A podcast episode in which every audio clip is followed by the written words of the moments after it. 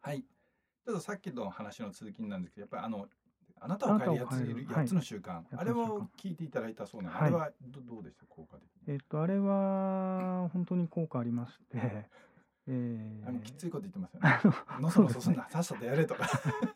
早く早く 早く早くとはい今でも私もあの脳裏にこびりついてますけれどはいも、はい。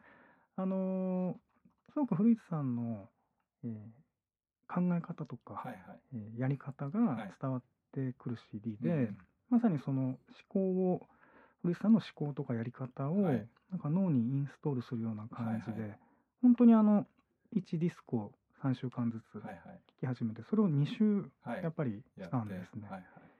そうするとその意識的に何かをこう変えるというわけではなくってすごく自分の中に染みついたような気がして、うんあのーなんでしょう。あの、まあ、まさにその習慣とか、はいはい、えー、そういうのを深く考えるだけとか、はいはい、えー、もう続ける大切さとか、はいはい、そのすごく学んだもう僕ね基本せっかちなんですよね。あのそれは、はい、あのよく、はい、なのでだからもうたらたらたらたらやってるともうイライラしてでえっと1ちでどんなスケジュールで、はい、まあそのお仕事以外で勉強とかを実践されて、はい、まあ朝やって早起きして朝やってるのか、はい、通勤時間にやってるのか、子供が寝静まってやってるのか、あと週末のその、えー、どういうふうにしてあの捻出してるかもしくは勉強してるかっていうのを教えていただきたいんですけど。はい。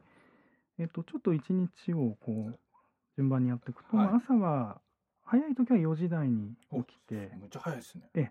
あのーまあ、4時から6時ぐらいの間ですねに起きてで、まあ、朝自宅でコーチングのスカイプでコーチングセッションをやったりする時もあそれりますし。同じ日本でえあそうですね。相手も朝5時とかですよね。相手もそうなんです。それで、まあ、早起きをしたくて私のそのコーチングサービスに申し込んでくださってるので それはそうですよね。一石二鳥というかはいはいはいあの約束があると人と起きれるみたいはいはいなはいはいのがあって、まあ、あえてその時間に設定してたりはいはい。します。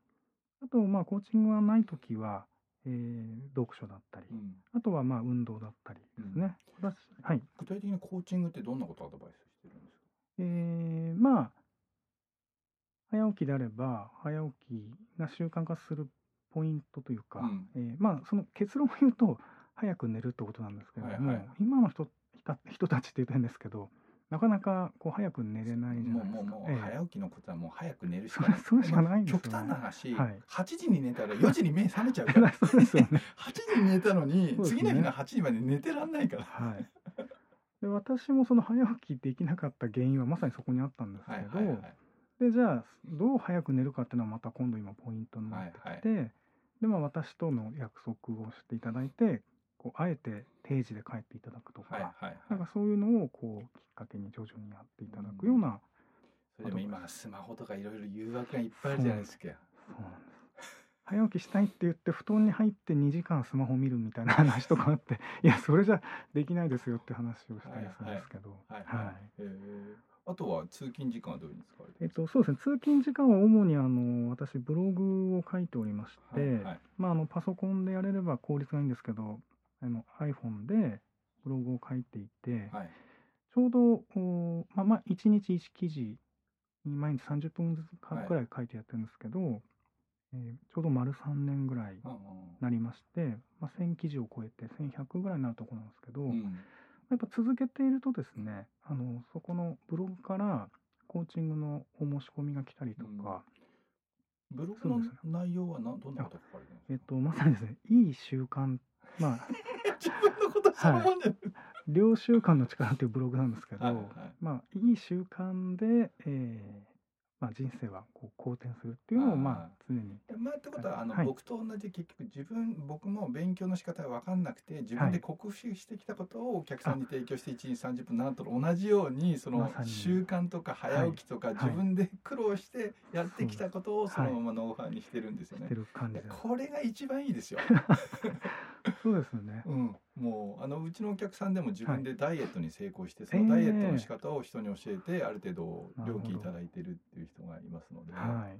あとは夜とかどう、はい。夜とあえと週末か、ーとそうですね。で、会社が終わった後、まあ、まさにその時間管理とかやったので、そのまあ、定時とか、はいそれほど残業しなくても帰れるようになり、うん。えーまあ、まさにその夜も、えーまあ、早起きをテーマにしないコーチングセッションがあったりとか、うんうんあとはその、まあ、友達とトライアスロンとかをやってるんですけども、まあ、チームで水泳の練習に行ったりとか、まあ、もちろんあと自分でセミナー行ったり、まあ、自分でもやったりとか、はいはい。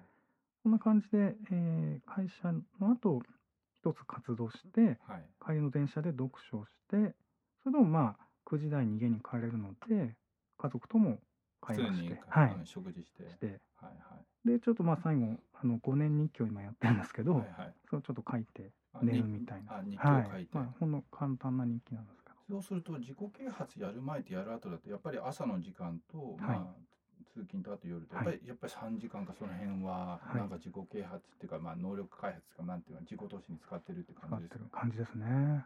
どうですか、あの今から考えるとそれをやってなかった自分は、いやもう本当に思い出せないですねちょっと今戻れないですよね逆に。もう戻れない向こうに。ですね。もう多分3日何もするなって言われるともうだんだんだんだんイライラしてくる。イライラしてきますね。何かやってないとなんかそわそわする感じになっそれもあのほ一冊の本田直之さんの本からだけじゃないですか。あそこで1500円ぐらいケチって買わなかったら 今ないっすよ。本当ですね。本当に僕あの今うん。新しい本書いても人生一手の違いっていう、ええ。あれが本当一手の違いっすよねそうですそこで買うかね買わないかっていう。本当そうですね。ね。はい。はい